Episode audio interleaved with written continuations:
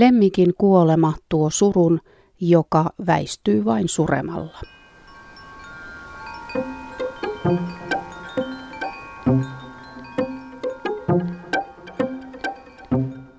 Eläimen eutanasia on rauhallinen ja kivuton tapahtuma.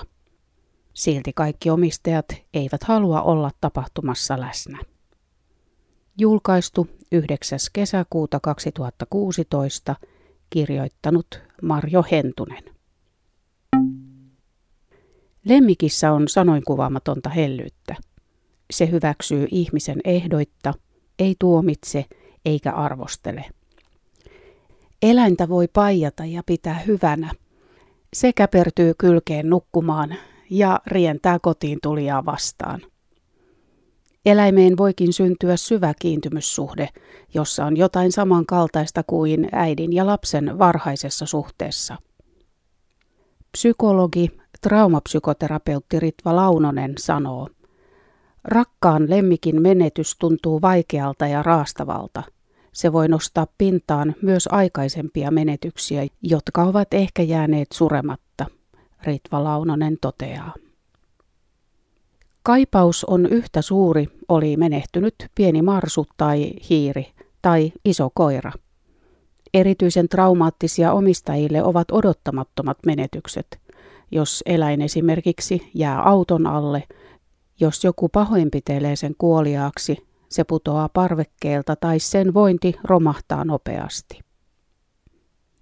Sairaalaeläinlääkäri Jenni Hovi yliopistollisesta eläinsairaalasta kertoo – jos eläimellä on vertavuotava kasvain vatsaontelossa, joudutaan miettimään, lähdetäänkö hoitamaan vai päätetäänkö eläimen kärsimys. Jenni Hovi jatkaa. Usein omistaja sanoo, ettei mitään merkkejä ollut. Vielä tänään se leikki ja jahtasi palloa, ja sitten menivät jalat alta, Jenni Hovi kertoo. Usein lemmikki yrittääkin piilottaa oireensa, sillä luonnossa kipeä eläin joutuu helposti muiden hampaisiin. Jotkut sairaudet, kuten munuaisten vajatoiminta, voivat myös edetä todella nopeasti, eikä ennustetta voi tietää diagnoosihetkellä.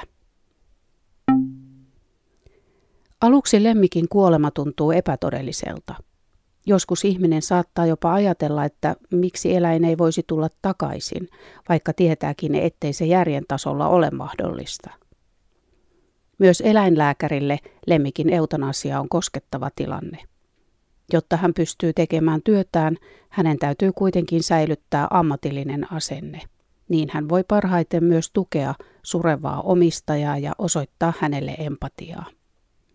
Jenni Hovi toteaa, jos lopetettava koira muistuttaa tavalla tai toisella omia koiria, tilanne on vaikeampi, Jenni Hovi sanoo.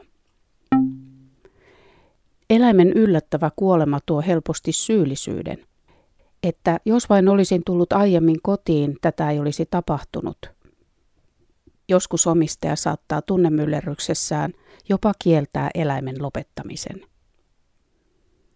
Jenni Hovi sanoo, Rakkaasta ystävästä luopuminen voi olla hyvinkin vaikeaa, vaikka eläimen vointi on tuskallinen, Hovi sanoo. Tunteet nousevat tällöin pintaan.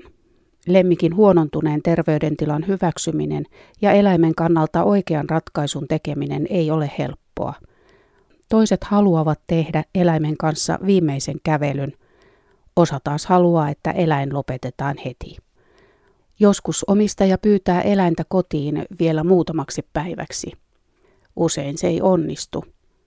Yleensä eläinlääkäri joutuu kertomaan omistajille, että se ei helpota luopumista ja että lemmikin terveydentila ei sitä todennäköisesti kestä, vaan se voi hyvinkin menehtyä kotiin.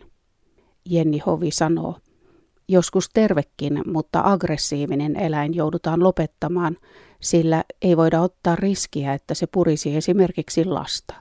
Jos koira on jo purrut lasta, lopettamismääräys voi tulla myös poliisilta, Hovi kertoo.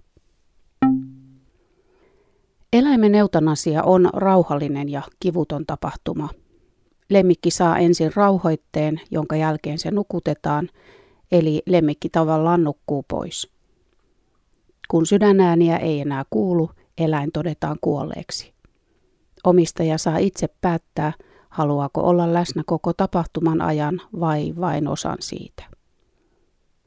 Jenni Hovin mukaan kaikki eivät tähän pysty ja se on täysin ymmärrettävää. Surutyöhön ei ole yhtä oikeaa kaavaa. Tärkeintä on kuitenkin kohdata ikävän ja kaipauksen tunteet, sillä suru väistyy vain suremalla. Monia helpottaa itkeminen ja puhuminen eläinrakkaiden ihmisten kanssa, valokuvien katselu tai musiikin kuuntelu. Jotkut haluavat olla yksin omien tunteidensa kanssa, tehdä puutarhatöitä tai liikkua siinä metsässä, jossa lemmikin kanssa liikkuivat. Psykologi, traumapsykoterapeutti Ritva Launonen sanoo, surun etenemiselle on tärkeää eläimen hyvästeleminen.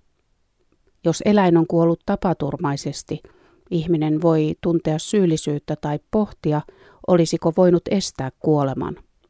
Suruun voi jäädä jumiin. Toisaalta syyllisyyden tunteet ovat tietyssä suruvaiheessa luonnollisia, Ritva Launonen sanoo. Lemmikin menetys on usein lapselle ensimmäinen kosketus kuolemaan ja sen lopullisuuteen. Kouluikäinen ymmärtää jo, ettei sieltä enää tulla takaisin. Ritva Launonen toteaa.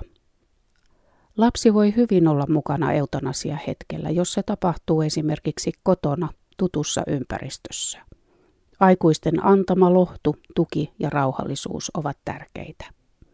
Launonen toteaa. Pikkuhiljaa suru laimenee. Se muuttuu voimavaraksi ja kauniiksi muistoiksi.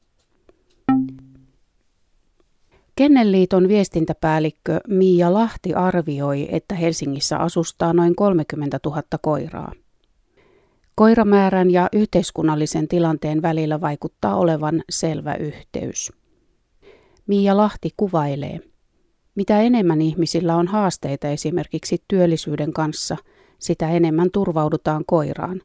Eläimestä tulee ystävä ja lohduttaja, jolle on helppo kertoa asioita. Vaikka kaupungissa naapuri on käytännössä yhden oven takana, ihminen jää helposti yksin. Koira täyttää sosiaalisen tyhjön ja tuo merkityksen elämään. Se antaa syyn herätä uuteen aamuun, keväseen ja linnun lauluun. Miia Lahti sanoo. Koira myös luo siltoja ihmisten välille. Lenkillä ventovieraatkin saattavat kysyä, saako sitä rapsuttaa ja minkä ikäinen se on. Koira yhdistää niin työttömän, vanhuksen kuin uraohjuksenkin. Miia Lahti toteaa, koira voi tulla ihmisen viereen ja vähän tökkäistä, että mä olen tässä ja kuuntelen sua. Se tekee sen lempeästi.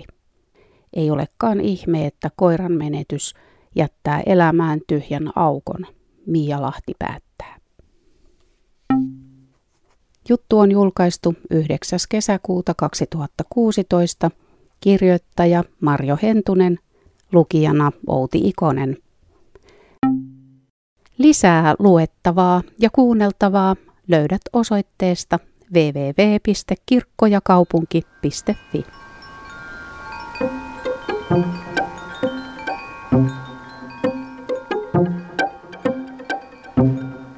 Kirkko ja kaupunki.